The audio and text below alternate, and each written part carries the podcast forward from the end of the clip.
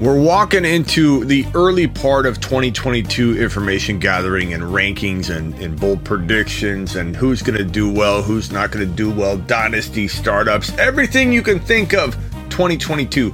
We're digging into it here on the Fantasy Football Show. We are the definition of year round. If you're new, pitch your tent. This is your new home. Here are four players I'm staying away from in 2022. I'm going to break each one down individually, let you know why I'm concerned a lot of people are going to think I'm just against Cam Akers. I'm going to dig my heels in and, and predict that he's never going to do well. I'm a hater of Cam Akers. I'm a hater of Barkley. Honestly, it's more simple than that. I'm rooting for Cam Akers. I'm rooting for Saquon Barkley. I don't want these guys to fail. I don't want them to get hurt. But everything is a scale in fantasy football risk versus reward. And every player on screen has such a heavy risk that it's outweighing the reward by an extreme amount. You know me, I'm all about line in the sand. There is a line in the sand where a player turns from undraftable, an avoid, and they flip into a great value.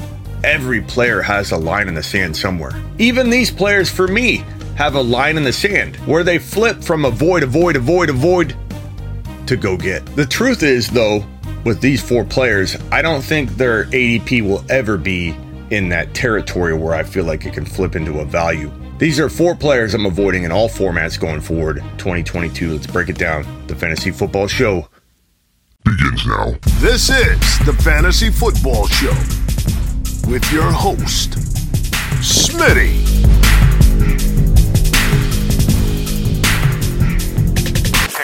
Real quickly before we start, your fantasy season might be over, but you can play DFS right now. You can play prop style fantasy football. You can drop over unders on players. Go to smitty1.com slash prize picks or go to smitty1.com slash underdog.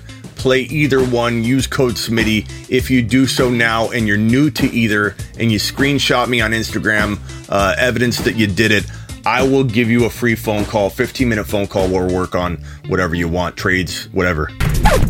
And real quickly, you know the Tuesday, Thursday show, the Fantasy Football Show live. Of course we do, Smitty. I'm taking it Monday through Friday, starting Monday. It's only going to be one hour a day instead of two, but we're going Monday through Friday instead of Tuesday and Thursday. New time though, 7 p.m. Eastern to 8 p.m. Eastern. Let me know in the comments how amped you are. Get some.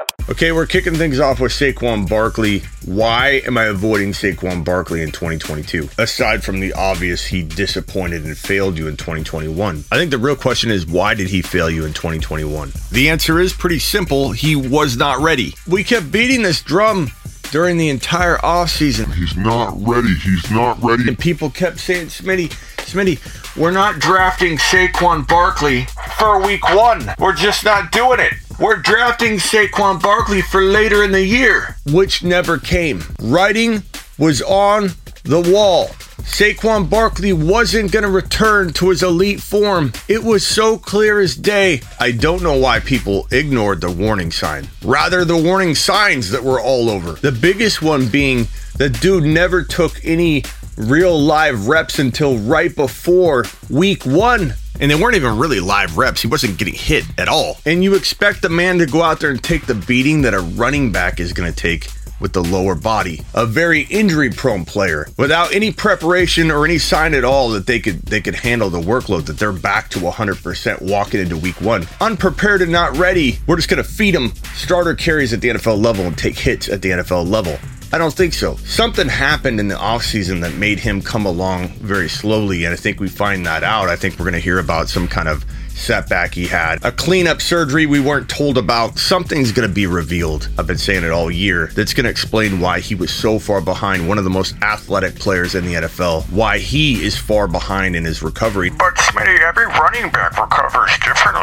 Now, every recovery for an ACL tear is different. Every player has a different timeline, but he tore it early. He was so far behind where he should have been walking into week one. He's injury prone at this point. You've got to accept that. He's an aggressive runner, and I give him props and credit for, for getting every inch he can every time he touches the football. But he will sacrifice his own body for that extra yard. And given his injury history, we can determine that he's a big injury risk moving forward, given the offense is garbage, the offensive line is garbage, the opportunities he's going to get they're garbage. There's nothing going for Saquon Barkley unless A Rod lands there in the offseason, which won't happen. This team's not turning it around and putting him in a position to do well. He looks a little bit more on track right now. Entering week 18 of the 2021 fantasy football season, like he looks like he's kind of getting back to his explosive self, but I'm not going to anticipate him staying healthy and playing at that elite level in a garbage offense when he has a history of getting hurt. At a certain point, I'd take him, but his ADP will be in the top 20 overall. I'm not touching that when I can grab a wide receiver or a running back that I like as much as Barkley anyway that doesn't have the injury risk. That scale we talked about, the risk is way too heavy to outweigh the upside anywhere in the top 25 overall, anywhere close to it. So I'm avoiding Barkley and I anticipate no line in the sand being anywhere near his ADP. Barkley for 2022 and beyond, you are not Smitty approved. Look, I get Cam Akers is kind of exciting right now. He's in the news. He's coming back from an Achilles injury faster than anybody we've seen come back from it so far. We are still very early on in his recovery process. We're not seeing him back to form yet. We're hearing he could be at that level. But let me tell you something. Just like I talked about Barkley having an injury history, something we can look at, tangible evidence that this guy is hard to trust. We have the same thing going on here. And for those that say, how can you label him an injury risk with one injury? He was my biggest injury risk player outside of Derrick Henry walking into 2021. So I, I don't want to hear that I didn't already have him as a big injury risk. He was my number two avoid player for injury concerns, the aggressive way he treats his body, just like Barkley. And if you go all the way back to his college film, he literally uses his neck and head during almost his entire college career to go through linebackers and defenders, reckless with his own body, willing to sacrifice his body for that extra yard, which is something I admire and I give him a lot of credit for how much heart he has. And he had a bad situation in college. He made the most of it in college. He got some tough yards. He looked really tough in college. And if you say, Smitty, you're reaching, you're reaching, talking about college, talking about risk that feels like it's not there, phantom risk, Smitty, Invisible. Risk, if you will, well, then I point you to what's going on currently because it paints the same exact picture. Akers trying to get back on the field. And when all this started kicking into gear a couple weeks ago, he was under six months recovered from his torn Achilles tendon. He's barely over six months right now, and he's rushing back. I don't care how good you look in drills running around the field without getting hit and pile drived into the ground or having two 300 pound linemen jump on your back and driving you into the ground. I don't care how good you look floating around on the field. Two rush back into game situations, barely six months removed from an Achilles tear. He is painting the picture for me. He is reckless with his own body. If you don't see the correlation between how he treats his body and him rushing back from an injury he should not be rushing back from, I don't know that I can connect the dots for you. You're going to have to draft him and see what happens. But I'm staying away from Akers in 2022 and beyond. I think he will never evolve as a consistent, reliable player year after year. Is he exciting? Yeah. Is the offense exciting? Of course. Look at Sony Michel. He looks good in that in that LA offensive attack. But there's another point. You've got Sony Michel, you've got Darrell Henderson, you've got a crowded backfield that I agree the team is open-minded and willing to put Akers in that top spot. Otherwise, they wouldn't be pushing for him to come back. But with Henderson out there itching for another running back, and I think they're forcing along Akers too quickly. I think it's reckless. It's not fair to Akers, and it's feeding into Akers' desire to put his body in bad positions and to to rush and to put himself in a vulnerable spot that can affect his future. Your Achilles is in the back part of your your foot and ankle area from like your heel up to your calf. You can reach back and feel it. If you rupture that thing, not only is it extremely painful, it's hard to ever get back to form. Now Akers is bouncing around all over the field. People say in practice, he looks great. He's light as a feather running around. Totally different than taking a hit. We have never ever had a running back ever return to an elite form after an Achilles injury. After a ruptured Achilles, I repeat, we've never had a running back return to an elite status or ever become an elite running back with a ruptured Achilles tendon. No, don't use AP, Adrian Peterson, as an example, for some reason, everybody throws that name out when I say that statement. He tore his ACL. Completely different. Achilles injuries are way worse than an ACL tear. Achilles injuries, while basketball players or a quarterback or a wide receiver could return to potential elite form after an Achilles injury, a running back is different. I don't want to hear, oh, but a basketball player did it, Kevin Durant, or hey, this wide receiver did it, or this defensive back did it. There is only one position in the NFL that has a three to four year shelf life, and that's the running back. The amount of pressure and abuse that your Achilles in your lower body takes when you're running up the gut and getting smashed and demolished by defenders. It's different on a, a, running back's lower body to run up the gut and get demolished and creamed on every play. People are trying to ruin you on every single carry. And there's something about coming back from that injury, trying to explode, trying to cut, being forced to go one direction while you're trying to go the other. The sheer force involved in that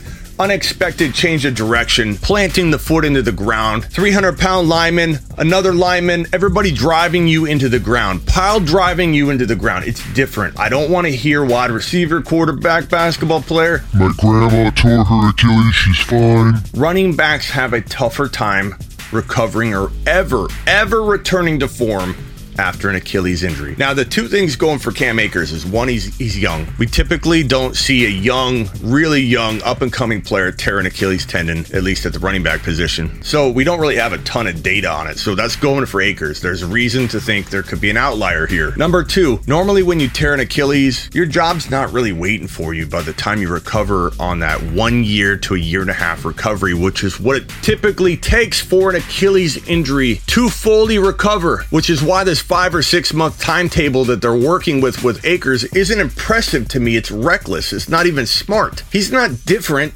than everybody else. He might work harder. He may be further along in his rehab than the average person. A, because he's younger. B, because maybe he's got the drive. I'm not saying he's not ahead of schedule or could be the number one recovery running back in history, but to suggest that he can do it in five or six months, everybody else is 12, is ridiculous. Nine to 12 months. Marlon Mack, D'Onta Foreman, these are the names we have of players that tore their Achilles. We don't really have any big name players, so that, that gives you hope to say, okay, well, maybe we don't have enough data and a player could recover. I mean, ACL tears used to be the death of a running back. Now you can come back pretty easily. So things evolve. The medical side of this technology, it can all get better and better each year. I'm not I'm not saying that can't evolve and change and He can't be case number one for the great recovery of Achilles injuries from now into the future. It's a more rare injury, so I don't know that we'll have that kind of uh, setup for this. But again, the one positive so far is he's young. The second is the job opening. Most people that tear the injury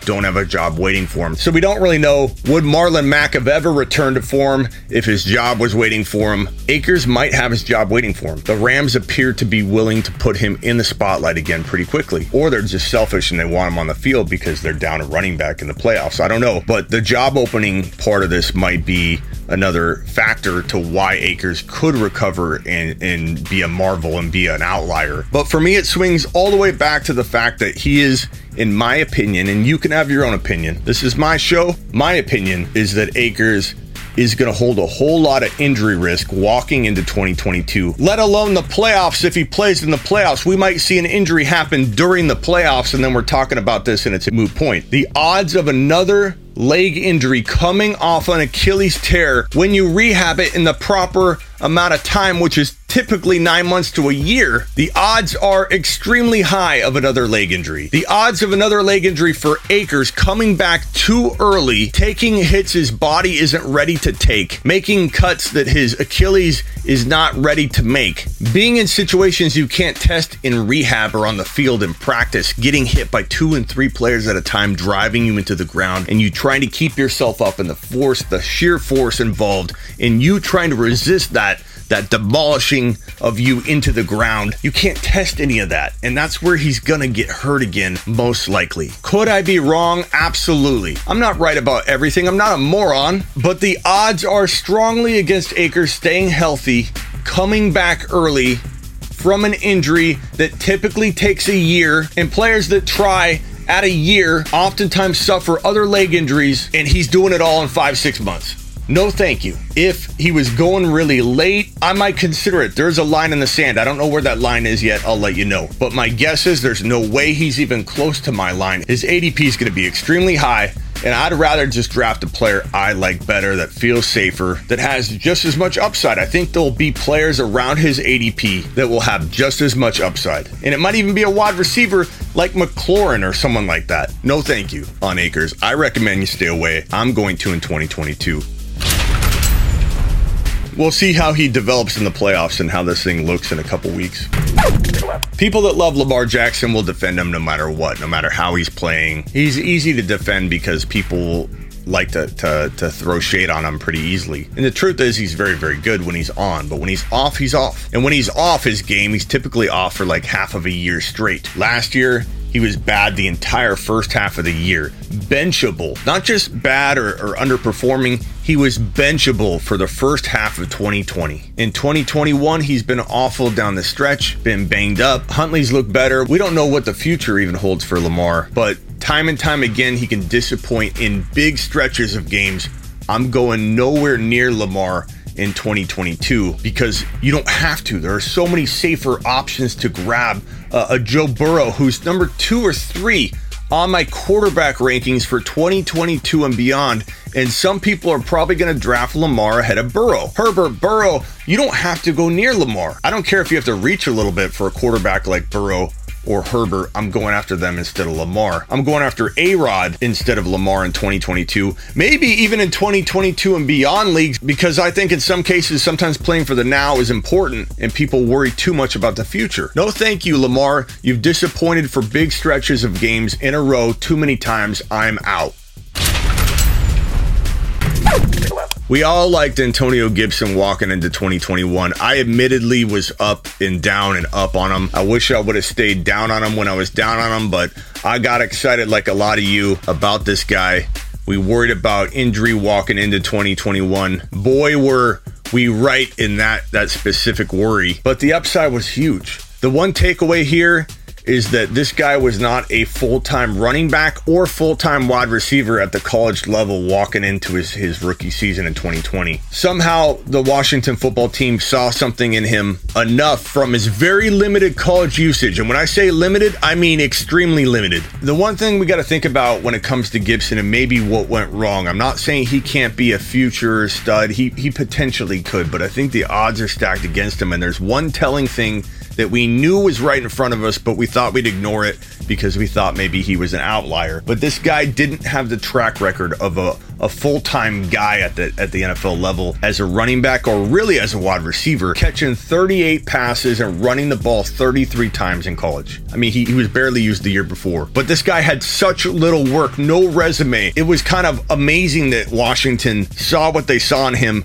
got what they got out of him his rookie year in 2020. He was phenomenal. But there was a lot of worry that hey, he doesn't have the the pedigree or the track record or the resume to support him being a full time running back at the NFL level for a long string of games. The writing was on the wall. I warned everybody, including myself, about it, but we all decided to ignore it, including me, because he was so electric. And we thought, Washington, they know what they have in Gibson. They saw something unique. This is a unicorn a unicorn that they're going to use. And there's no sign that he'd be an elite running back at the NFL level from the college numbers. Look at those numbers. They're not crazy. There's nothing here that indicates that this guy is going to be an elite player at the NFL level because the usage wasn't there. The yards per carry were good. The touchdown, I mean, 12 TDs in that amount of, of usage is good. And that's probably what Washington saw. And that's why Gibson is good. It is translating in a sense, he is this kind of efficient when he's used, but he doesn't have the pedigree or the long term proven resume, which is why he's failing right now. And I don't know that I feel like he's going to pick up that, that consistency or reliability along the way. It feels like from here, it could probably either